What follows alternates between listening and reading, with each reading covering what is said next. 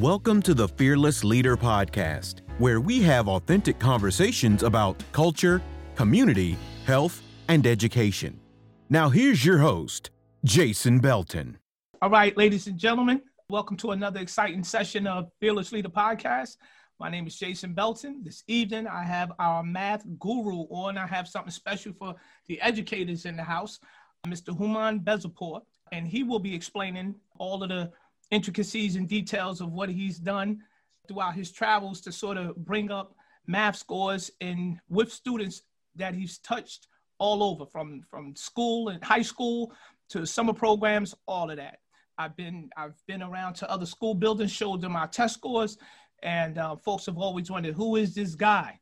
So tonight they get to see a little bit and understand a little bit about what makes this guy tick and who this guy Hooman Behzadpour is. Good evening, Mr. Behzadpour. Good evening, man. What an intro! I feel like I need you. I, I got to hire you as my hype man. ah, that's my guy. All right, Bez. Well, listen, I do want folks to understand from which you, from whence you came. So, can you tell us a little bit about uh, a little bit about your background, Bez? Like, what? Um, I don't even care if you want to go talk to us a little bit about uh, what you did in college. Like, what what prompted you to get into math to the degree in which you are? Just give us a little timeline. Sure thing. So I was born and raised in Seattle, Washington, and I went to the University of Washington, so way on the other side of America. All right, all and right. yeah, I really did not know what I wanted to do or what I wanted to study, but I knew I liked math. But I was told by a lot of people, and this is bad advice, so children out there, don't take this advice. But I was told, don't study math; it's too theoretical, and you won't get anything out of it. Ah, So I was like, what's the next best thing? I guess engineering. So I studied mechanical engineering, okay. and you know, it was nice. I, I liked the math behind it, but I just didn't have that passion. I didn't have the fire. And don't get me wrong, engineering's a great field and there's a lot of good you can do with it. But I was looking to do something with more of a direct impact on humanity. Okay. So I was really not sure what I wanted to do. And then one day I saw a sign for an organization called Teach for America. And what they said was sounded pretty interesting. It resonated with me. And I was like, okay, let's give this a shot. So I applied, went through the application, and it's a pretty competitive application, but a few months later, I was accepted to come out to the greater Newark area and teach high school math. Okay. Uh, this is brand new for me. I had never left. Uh, well, I've been as far east as Kansas, but I'd never been anywhere on the East Coast. okay. And lo and behold, I was uh, packing my bags, I think a week after graduation and Not coming up to Jersey. Not in Not in Kansas, Kansas anymore. That's right. Nope. That's, that's, that's right. That's right. Man, so that's how we got you through Teach for America? Yeah. Okay. All right. All right. Think you're to have to uh, send them an angry email or something. no, no, not at all. Not at all. Blessed to have you. Blessed to have you. Bez, give us a walk down of um so I'm not sure who actually introduced or or had came up with the idea to put you in a space of of that pre-calc calc sort of space that you wound up owning, being placed in and owning. Walk walk us through that process, Bez. Yeah, uh, sure thing. So I actually uh, owe this to uh, Miss Faith Alcantara, who you know quite well. She was the principal when I was first hired. And I still remember this first conversation we had. She was talking about the classes that I was going to have, and it was ASA, which is a appeals portfolio class, geometry, and I think algebra. And then in passing, she had mentioned calculus, which is like, I don't know who I'm going to give that to. And I pleaded with her, oh man, please give me calculus. I love calculus. Like all math is great, but calculus is next level. And um, lo and behold, I really owe it to her. She decided to give it to me, which was a very bold move. Uh, usually, you don't give that to a first year teacher fresh out of college, especially one who's like just new to New Jersey or whatever. But you know, she gave it to me, and the first year we had a general level calculus class, and then after that, we decided, you know, our students can handle this. There's no reason why not. Let's make it AP. But we realized that we didn't have students on the right trajectory, on the right path. And namely that our seniors were taking pre-calculus. So there's obviously no time for them to take calculus. So that's really what gave us the idea behind the summer pre-calculus, such that our top-notch students who were taking, well, at that time it was algebra two, but they were taking that to junior year, they could take pre-calculus in the summer, and then their senior years they could take calculus. So thanks to that decision, we were able to finally have a steady cohort of students that could take calculus, and that was really uh, the genesis of our AP program, so to speak. Bez, let me ask you though, did you have um in teaching like the pre-calc, coming up with the pre-calc calc sort of pipeline that you that you put together, was there ever a criteria? Because like right now you have no criteria. You just want the kid. So was there ever a criteria set? Like, did you? It's because it's math, and so you know, folks kind of get like hesitant about having just any student in their math class. Yeah. Like, uh, uh, you know. So initially, along the lines, was there just like, just give me the kid, just give me what, just give me the kid, and I'm going to teach them pre-calc and calc. What was your, what was the, what was the like the the, the starting point for that? Yeah. So the first few years, if anything, I think we had issues of not reaching enough students and that it was brand new. I think my first year we had about 19 or 20, which isn't bad, but we weren't hitting nearly enough students as we could have. And uh, really, the main issue was just letting the students know about this class. And after a few years of having successful students and successful results, you know, students talk, they talk, like, you should take this class, you should take the class. And right, right. we're at the point now where there's no recruitment needing to be done. It's right. the students know it is, they want to take it. And the nice thing about the summer program is, I mean, I have a pre-test so to speak quote unquote and but that's nothing restrictive if a student doesn't do well on it and it's basic algebra 1 then they just meet with me and we catch them up to where they need to be but the really nice thing about the summer program is any student that wants to come on come on in it gives them a little bit of a trial period it's pretty evident the first week like for students if they this is something i want to take or maybe mm-hmm. this isn't right for me and it's really like a no stakes good first week introduction to everyone. So I don't need to make any requirements. The students basically self-select, and then that first week we figure out like who it's a good match for and who it's not a good match for. You got to go a little bit into detail with that summer program, Bez. I've been in the hallways. I used to laugh when kids would be jumping out of parents' cars, and I used to be like, "Are they going to a math program? and what is Bez selling, or is he making breakfast?" And it, and even the joke about the breakfast, I'll never forget. I saw a kid jumping out of his mom's car, running down the street. He had like an egg sandwich, like just squeezing it. Just he had to get to. I got to get the math. I got to. What is going on in the class? A math class that has these students. So I got to get the, I got to get that, I got to get the class on time. And if it was 40 or 50 that started the program, 40 and 50 ended. So walk me through that, Bez. Like, how, how was that? How were you keeping that attention and that energy for what was the summer program? Six to eight weeks, about six, seven weeks? Actually, usually five weeks. Okay. Okay. But yeah. Right. But first, uh, let's get the record straight. If I was cooking breakfast, they'd be running the other way. Just, just, just for the record. But no, I mean, this sounds cheesy, but math's a very beautiful thing, and it can be done very fun. And we see each other five hours a day for five weeks straight in the middle of the summer, and that takes a lot of commitment and dedication. Right. right. But I think the key is like I have a natural passion for math, and I do my best to exude that to the students. And then in a class surrounded by people that are similar minded and for the most part they right. all enjoy the math like right. you just build that class environment where they want to learn they want to have fun and typically we can't just do work for five straight hours so we break it up with like fun games and stuff that even though the students think it's fun like there's still math behind it and it's hitting their brains in a variety of different ways right. but really it's just that culture and i mean i do a tiny part but really 99% of it is the students set it themselves and they self-control self-police self-regulate and they make it fun for themselves. Like my style is to make it very engaging. If I have students that are dry and not responding, we'd all be miserable. So really, right, the students have themselves to thank for making it an enjoyable experience. Bez, you know what? When you said your style, it sort of hit me for a second because I I do like I don't see the small group centers. I don't see I don't see all of the stuff that you might read about that folks uh, educational jargon that comes in about this skill needs i mean this this it needs to look like this and small group and and uh and rotations and all of that. Like i don't i didn't see all of that uh, when i come into your class. So i want you to speak on that for a second but i also want to say what i do see.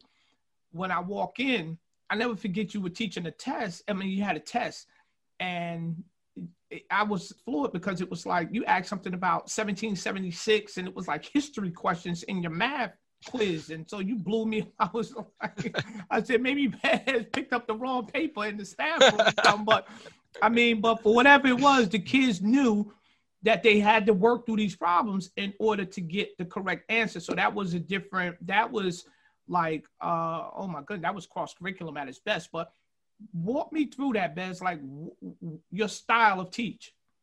Yeah.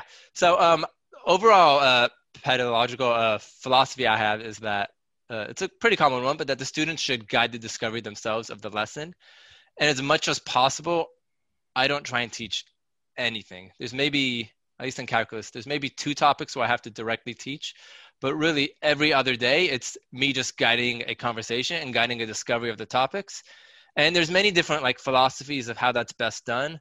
But I feel like, especially in a class where there's such a strong class culture, that we have one I mean, you can say like small group, but it's one large group and we right. all do the discovery together. Right. So like, naturally, like people talk with their partners and things like that, but we're all at like every place together. And in this class where we can all do the work, the expectation is that we're all doing the work together. And it's not that we're pushing anyone down, but mm-hmm. we're bringing everyone up together. And those that are more advanced, like, yeah, sure, there's like challenge problems and extensions I can give them, but we all go together. There's never a place where I'm like, oh, this group of five, like, they need some remediation. They need to be mm-hmm. cut. Like, no, we mm-hmm. have this expectation of building it up, and whether it's the students, whether it's the teaching style, whatever it's going on, um, I've been blessed that through the years, for any given lesson, like I know that at the end of the lesson, every single student has that objective mastered, and they've been able to pick it up. And I really think it is to that discovery, and that they all leave with an actual mastery of the concept, not just the topic of I know the procedure, I know the skills, but even without doing any math and just words, I can mm-hmm. explain what I am doing and why I'm doing it. And I think once you get that, then every student succeeds on their own. I, I, I like the idea of this is what you guys do as a group, Bez. I like that concept because when you walk into your class, that's all you see. And I've had I've had conversations with students who were in algebra two or other geometry and was like, listen, like what not understanding that, you know, you had an AP course, but like what's going on in that class and i do like the idea that how you don't get so bogged down with it being math being or just being in this ap world. And folks don't know you know i've come i pulled you out of class and we walked into other classes and i was like bez this this kid is phenomenal. And you were like let's give him a shot right? Like it was like hey like let's see what they know. And you know i think you know folks might get sort of confused thinking that you know because you teach at a at a certain level that you only see that kid that's at a certain level and not understand that you can walk into a class and say um, you know what this kid might not belong here you know this kid might might need to get, take a shot you know in something that's a little bit that has a little bit more rigor to it you know and so i definitely always appreciated that and that those are things that people don't see you know they can't see that part you know and you don't tout that. You know what I'm saying? So it's like they won't know. But I definitely appreciate that whether high or low or whatever, you're gonna get in there and you're gonna find out what this kid knows, right? So I I, I definitely appreciate uh, that um, with what you've done. Bez, have you ever thought about like so when you first started, you went straight to have you ever taught like um like the lower level and I don't want to say low level, but have you taught like the students who were um maybe you want to say yeah, I want to say low levels, the, the tier one students? Like have you ever Yeah. So I that? think through the years I've taught every subgroup of students and every math class save statistics. But, but yeah, so I've covered it all and like I think you hit it on the head that there are well, every student's a gem, but there are gems in every class and there are students with untapped potential in every class. And you so obviously we that yeah. So we see like calculus. Yeah, we know like those students like know their math, but like you can walk into any classroom and I guarantee you, no matter the class, there are a few students in there that are unfortunately just bored out of their mind and not being challenged to the mm-hmm. extension that they can. And th- that's not an orange thing. That's a literally any classroom in the country, probably any classroom in the world that right. we need to be doing our best to be pushing all students in all classes and really pushing students up and not letting them being bogged down by right right Bez, I don't have your data in front of me, but it will be. You'll see it. And once we do our edits in our clips, you'll definitely see the numbers and how you've grown through the years with the AP numbers. I love the fact that when we had we talked um, a few times and you even explained to me we were talking about data and we were talking about how your numbers have grown. And just like you even said just now, you had to bring me back, Bez, to a space that reminded me, hey, Mr. Belton, hey, Jay, these these scores weren't always like this right so so walk me through a little bit about what that looks like bez when you know you really need somebody to sort of like um take a chance on you right? So because initially i mean you weren't you didn't come out the park you know knocking it over the gate. So walk us through like what did that what's that feeling bez when you when you know you can make this thing happen but you just need some time to do it? Yeah uh, i really again owe it a lot to the administration. So first with faith alcantara and then with yourself and we've had dr morgan as well but administrators that trusted and supported and know that in a non-arrogant way but when you have something good let's give it time like the tree's not going to grow overnight it mm-hmm. starts as a seed as a sapling and it goes from there and again i've been blessed where not that I've needed much, but anytime I've needed anything, like I know I could go to administration and they would give it to me. And uh, more realistically, uh, I've been blessed with administration that won't bother me when uh, things are. uh, you know, yeah, that's a blessing. you don't always have that, but Just like, let him do what he does. Just let him do what he does. Yeah. Set it and forget it. But no, like, honestly, like things don't happen overnight, and like, much like anything else in any field on earth, like, you do something, and the more you do it, the better off you get. And um, so I've definitely improved as a teacher, but again, I don't want to lose sight of when we're talking. It's these aren't my. I have yet to take any test.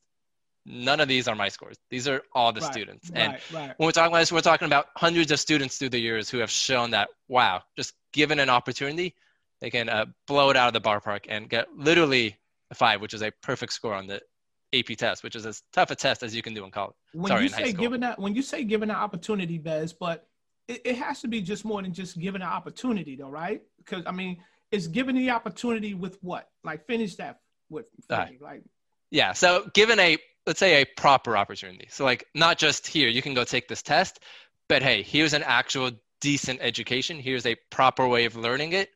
You stay with me, you follow along, and you're going to succeed. And again, Right. through the years, we've had hundreds of students now who have shown that, yeah, given the opportunity, given a quality education, given quality surroundings and quality peers, like if I do the work and I stick with it, yeah, I'm gonna get some college credit in a few months. I, you know, I, I like that you, I love that you so humble like that, Bez, because now when I talk to students, they have no problem with bringing up the relationship, right? And so we could talk about math and we could talk about pipelines, we could talk about summer programs, and we could talk about a bunch of things. Um, and we even, you even tapped into it a little bit when you spoke about that pipeline of students that's coming in and they already know I need to, you know, I want to get, my goal is to get into Mr. Behzadpour's class. I like the idea that I, I, I appreciate the humbleness, but but speak to me about the relationships. Like you've had kids who've come through your class, Bez. I mean, we got kids sitting on Stanford, we got kids going to Berkeley, we got kids who, you know, they were able to make some real decisions, and they were like, you know, when we talk about when we talk to them, it's like, hey, what really got you? And that we don't have that conversation without your name coming up. So walk me through the power of relationship. I wouldn't be where I am, and I don't think our students would be where they were um, without this two-way relationship. And that I'm very fortunate. You're very fortunate. We picked a profession where we can work with so many amazing young people on a daily basis, and uh, we're starting to see the struggle with it when we're virtual. Like we're starting to use Yeah, lose that yeah, connection, and it's yeah. just you know it's so hurting disheartening. because you know I know. hands-on I am. You know it's hurting. I know. so what am I supposed to do? But yeah, the teaching is great. I obviously love the math, but it's really building those connections with dozens and dozens, if not hundreds of students every year and really getting to know them. Because as you well know, we have so many amazing students. And part of the culture and part of the connection and part of the buy-in the students have is knowing that, hey, there's an actual relationship here. Mhm. Like I care about my teacher and um, hopefully they realize that, hey, my teacher cares about me more than just in the math. It's like the math is great, but like I really care about them. Like what's going on in your life? What are your highs? What are your lows? How's your family life? How are your friends? What are your post high school plans? Is it college? Great. How can I help in that regard? Is it something else? Great. How can I help in that regard? Is it IDK? I have no idea. Great. How can we help uh, give you some clarity? But really, that relationship is so key because otherwise, I really don't think I would have the buy in. And without that buy in, I really don't think the students would have nearly the level of success that they have. But it really ultimately comes down to that relationship and that mutual respect we have with our students. And uh, the one more thing I would add is that. Uh, yeah, when I meet with my students, the very first time, uh, there's very few like ground rules or anything, but the number one is make sure that I don't lose my trust in you. Mm, that's me talking to them. So like mm. by default, I trust my students. And through the years, I've had very few people take advantage of that. And what do I mean by trust my students? Yeah, I was going to ask Most, yeah, yeah. So just, I'll be concrete. Mhm. Most quizzes, they grade on their own. Homeworks, I post not just the answers, but the worked up, straight up solutions, like mm-hmm. how I got every single thing. They grade themselves, they make corrections, they turn that in. To be honest, I don't even look at it most of the time. Uh, they put a little check saying they checked it out, and then I give them their points. Um, everything we do in that class is based on trust. And again, the students show by the end of the year that they've worked, that they haven't exploded right. that trust, and right. that it's really a great way. Because like ultimately, I don't want them learning for a grade. I don't right. want them stressing out over a grade because ultimately, like, who cares in life if you get a 90 or an 87 or mm-hmm. something? Like mm-hmm. that's not the motivation. The motivation is this is a pretty cool subject. If you're in this class, you probably like math or you right, like a challenge. Right, right. Let's learn it for the love of the subject, and the grade will take care of itself. And I can say that I don't have an exact number, but I'm going to estimate conservatively 85% of my students on a given year end up with an A. So like the grade honestly takes care of itself. If you love the subject and you do the learning, then the grade would take care of itself. And that's all comes back to that trust in that respect.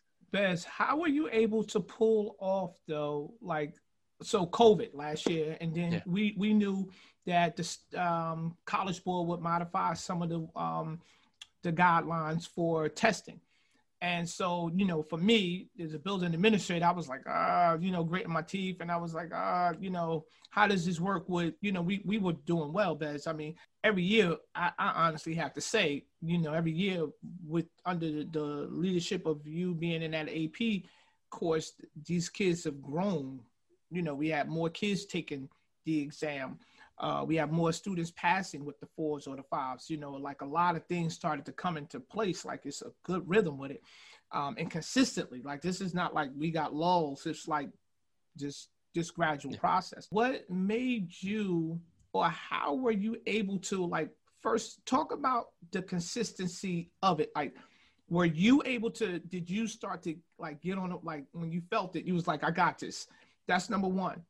Then I want you to talk about well, well, I want you to answer that because I do have. I, I, I was so impressed about when you were able to get to um where you, where you go to Florida when you you, you did your yeah, yeah. um college board. Yeah, yeah, yeah. I was supposed to meet you there. Uh, you stood me up. the waiter was like, "Where's the guy?" but I want you to speak to that um, Bez, about that um, being on the road with that consistency, and then we'll, we're going to jump right into that because I know that was a big thing for you for college board to you know kind of hand pick you and, and move you along. So talk to me first about that. You catching yeah, just so we're clear, are you talking about through the years or specifically through COVID? Through the years? No, th- through the years. Uh, yeah, so I think just um, being blessed to having taught this class. This my eighth or ninth year? I, I lose track, but like every year you just again fine tune things and honestly at the point now, and College Board is pretty consistent in the types of questions they release and like the rigor and the stuff from year after year, where like pretty clear, like come January, I could tell you what like basically all of the students will get, just because after I'm like I know this is a five level, this is a four level, this is a three right, level, and right. for the most part, like students can change up or down, but like for the most part, we have a pretty good feel of where they are. So like uh, when the scores come out in July, maybe there's a few surprises here or there, but for the most part, it's like, yeah, of course he got a five. Oh, of course you got a five. Of yeah, course you right, got a four. Like, right. You like we, we just know what's going on. Yeah, like, yeah, right, we right. now that we know that level, we just build them up to there. Right. And it's no longer a, if we get the students to there. It's like how much dragging do I need to do to get them to that to make level? It happen. Right. yeah. That's the other thing. So and and and you did because I, I I I detoured a little bit. In COVID, you know, we test change things happen, and I'm like, oh my goodness, what's about to happen? How were you able to pull off your numbers via COVID? Like we went out what March, early March, mid March. How were you able to pull off those those numbers? Like was it just built off of the solid relationships that you already had and the you know and the, talk to me about that. Yeah, uh, being real and we'll be real here right now. It really helped having those previous connections. I'm noticing it's a bit more challenging this year when I didn't previously have the connection with right, the students. Right. But last year I had had them through the summer, uh, up until March. And a lot of them I'd even taught previously in Algebra 2, mm-hmm. or even for my BC students, I taught the year previously in Calculus AB. But really, yeah, at that point, we had such a strong rapport that every day they had me. I know now every class is live on Zoom or Google right. Hangouts or synchronous, right. but like mm-hmm. back then that wasn't the case. But we still met every day live for actually, I think an hour, hour and a half for both of my classes. And mm-hmm it was as seamless a transition as possible. It's like whatever we did in class, we just continued it to Zoom. And again, that's easy for me. I just sit here and teach, but like that showed the commitment of the students where, yeah, it would be very easy for them to be like, check out, I can do this later. I don't need to. Right. But they all logged in every day at the right time. They all did the work. They all stayed accountable. And we taught the same exact way. The only difference, and I think this did help our students, is that College Board was also very upfront about what the new test would look like. Okay. So they were upfront that it would be two open-ended questions, and that uh, there's the world is out to resource, so they could use any resources they want. So just a little deductive reasoning skills helped me figure out like the type of questions that were asked, and we right. just really, really worked with the students on preparing for that, even just the specifics of the logistics. So math was a little bit challenging. They would have to work it out, take a picture, upload it to the document, make sure they uploaded the right file type, and send it in time. And in five minutes on test day, that can be very stressful. So even the little things, as much as it annoyed the students, but like mm-hmm. every day for like the two weeks before the exam, we would practice doing that. We would do a mock, they would take a picture, upload it, do the same thing. It got very tedious, but it was really, really, really beneficial. In that day of the test, no one had any issues. And the math is one thing, but you don't want any student having to stress about like logistics or technology or anything on the day of such a difficult test. So just yeah. practicing with the students as much as the actual test would be like. We do that in a typical year, and even in COVID, we do the same thing. Here's what the test would be like. Let's practice it as much as possible, such that test day is just like any other day. Right. And if anything else, test day is easier because I generally make the mocks much harder than the actual test. Bez, so and and we're not done, but I want to ask you an aside. Yeah. So Bez, if you had to have a conversation with an up and coming teacher who just got put into a, a seat where the administrators were like, um, listen, I need you to teach this AP class, or hey, I need you to teach this higher end course, or what what would be your advice to them? Like, because you know, I, have I've done it a few times, ask folks, to, and you know, sometimes it's like this trepidation, like, oh, I'm not sure. You know, what would be your advice? Yeah, first, make sure you're fully in it. If you're not in it, let's be real, give it to someone else. The mm-hmm. students deserve better. Like, make sure you're fully in it, and then never reduce your expectations for your students that doesn't mean that you just like, oh, students get here, and if you're not here, figure it out on your own. No, you're going to work with them to get where you need to be. And it takes a lot of work, but you need to have a certain expectation and put in the work to help your students rise to that level. Otherwise, if we just stay flat or stay wherever the students are, that's not going to get them where they need to be. Because I truly do believe every student, specifically in the AP class, every student can rise up, mm-hmm. but that doesn't mean that they start at that level. They may start here, but they have the potential latent within them. It's your job as a teacher to motivate them and work with them to basically maximize and reach their potential. So just, you know, give it your all and don't let any student fail. Like work with them to get to where they need to be. And mm-hmm. since they are in that class, if you have that rapport with them, they will get to where you need to be. That and uh, one more thing no, I would say is, yeah, yeah, uh-huh. enjoy it. Like teaching an AP class is as fun as it gets. It's as rewarding as it gets.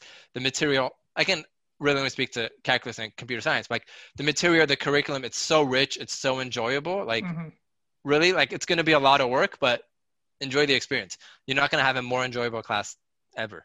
Right. I don't. I, I don't remember walking to your classroom and seeing anybody like heads down. Oh my goodness! Like it was always like you know, the energy, and then you know, you came and you know started your thing, and I'm always remembering you either handing somebody off the marker or somebody doing something, or somebody's turning to a neighbor, turn to a neighbor. So I remember, you know, all of that.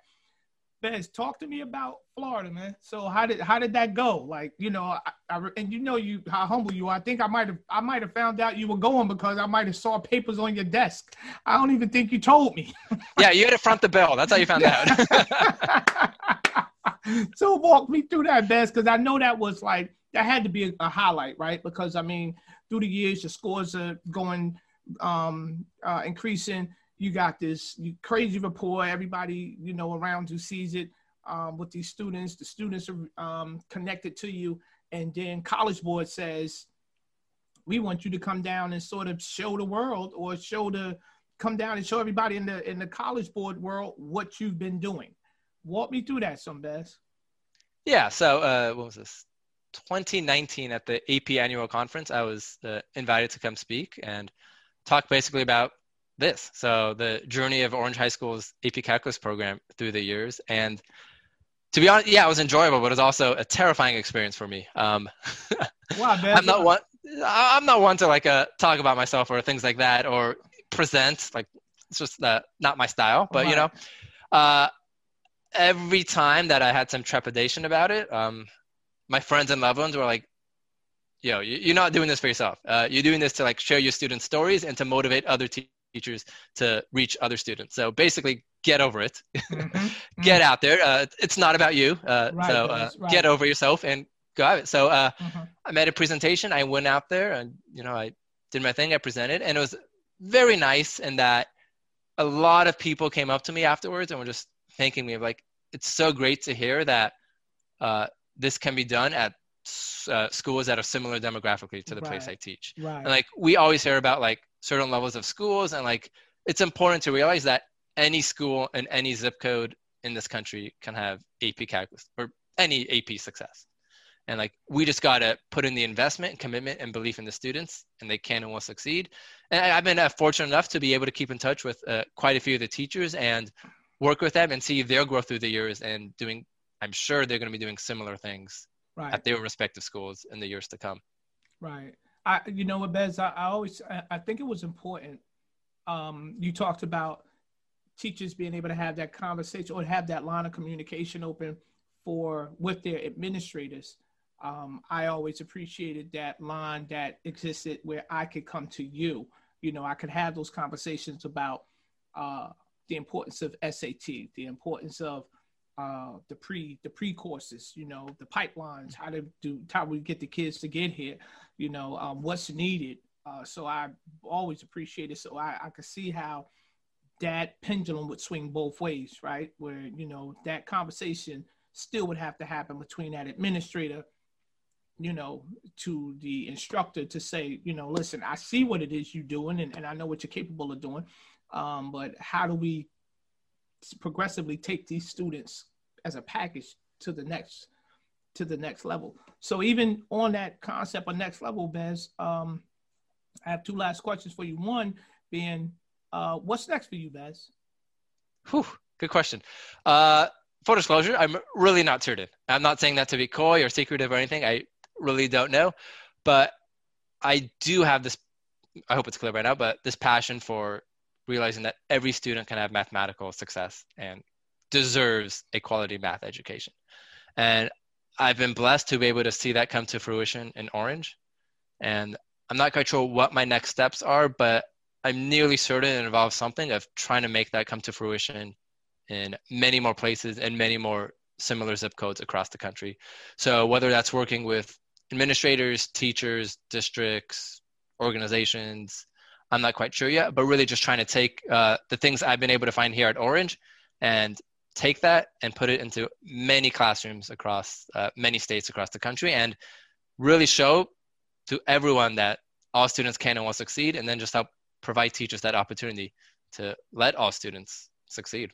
I love it. I love it, Bez. So my, my final question then is, Bez, if you could create that that pipeline, because you know you we've dealt we deal with students um, and we aren't the only school that that have to deal with them in, in this sort of capacity. But we know, um, as far as math is concerned, and the LA, but as far as math is concerned, we definitely have students that come through deficient, you know, like years behind. Um, and I really just want your your your take, your honest take on um, if you if there was something that you saw or something that you thought that we might need to infuse um, in order to sort of um, clear out that pipeline to have these students um, just a little bit um, better prepared um, as they get into the high school ages. Like, is there something that you see? I mean, it don't have to be the, the, the one thing or something. Of course, we're not going to be able to fix it overnight, but you know, because I, I I just like how you kind of streamlined this process at that at that top level is there something else that you see to be like mm, if if i had the opportunity yeah uh Maybe the hardest question to ask. I think you're gonna give me some. Uh, they're gonna give me a softball here. All right. Um, All right, so two things I can come up with. Uh, number one is culture, and I don't mean like student culture. I mean classroom culture. And outside of like maybe some of your honors classes at a lower level, let's be real. No one likes their math class. No one does. Even right. kids that like math, they're like they're bored in it. It's like, of course, students aren't going to succeed in a class that they're just bored out bored of their minds. Right. Yeah, right. it's like what's the point? So like, there's no like magic solution, but working with teachers to make it actually enjoyable and lively. And I don't mean like dumb it down and like belittle or patronize the students with like little games here and there, but like mm-hmm you got to have a passion for what you do and like exude that to the students and do it in a way that reaches them. Like if we're just sitting there talking to them for 30 minutes or saying here do 40 problems in a book uh, the students that are struggling have no idea what to do. And the students that know what they're doing find this very dull and monotonous and right. they don't have a challenge and no one's enjoying it. It's just a miserable experience. And i'm sure you know this um, going to most math classrooms it's just teachers not having fun students aren't having fun. Right. There's not much learning going on. So that's number one. And then along with that, it goes to what I said earlier, but like really thinking about how we're teaching the students. And I know like discovery and concepts are like catchwords and like buzzwords of the day or the right, year or right. even the decade, but like it really is true. And that I really do believe that even if a student lacks like the mathematical proficiency at this point to like do the skills, right. they can still understand the underlying concepts and that's going to help them so much in the math. So like i know there's a school of thought and it's the more prevalent school of thought that teach them the skills and then the concepts. And if students can't get the skills why even try and teach them the concepts? They're not going to get it at all. But i think it's the exact opposite. Even if i'm lacking some sort of math skills like mm-hmm. i can understand if it's taught correctly in an approachable way i can understand the underlying concept of oh that's what i'm trying to do maybe I don't know how to do it, but that's mm-hmm. at least the goal. I understand that. I see why I'm here. I see how that connects to what we were learning last week. And I see a little foreshadowing of how it's going to connect to what I'm learning next week. And that I really think helps the students learn. So much nowadays, math learning is here's a formula, memorize it, and then plop it in 15 problems. And yeah, maybe I got those 15 problems right. Maybe I got them wrong, but I certainly didn't learn anything. I certainly don't know how to apply that in any certain way. Right. And certainly three weeks from now, after I haven't seen that in three weeks, I'm going to forget it because right. I only memorized it and I didn't actually understand it. And until I understand in my own words, like what I'm actually learning, why I'm learning it, and how it actually relates to anything, I'm never going to have any sort of a mastery and I'm not going to have any retention. So I think the two main things I would like would be culture and concepts. One Go last ahead. question. One last one, guys. Please be a softball. Go ahead. I, I right. This one gonna be easy for you. I was afraid of uh, coming up in school. I, I was one of those students who was afraid of math. And I realized that over the years, I wasn't so afraid of math as I was afraid to ask the teacher for support. How, how do you get past that? Yeah, um, it's a very good question. Ultimately, I think uh, I, I hate I don't hate, but like it also comes back to the students and like they're taking that ownership, but creating that class class culture where there's no shame in asking questions. Like uh, I, you started like that. Like every few minutes, I stop. What are the questions? What are the questions? What are the questions? Right. Yeah. Students don't need to raise their hand. They just shout it out. Hey, hey, what, what? Half the time, it's like, what are you writing? I, I can't read that nonsense. But like, whenever they have questions, like, mm-hmm. please feel free to ask. I don't care. I mean, ultimately, at the end, we want to get the answers right. But in the I mean, you're learning for a reason. You don't know the content. It's like ask the question. Like if you knew this already, you wouldn't be in my class. It's like really setting that expectation of just whatever you have, ask. I don't care if you're wrong. Um, I make mistakes. Students know I make mistakes like 13 times a day. It's no issues there. Um, whenever we do homework and they grade their own, they make their corrections.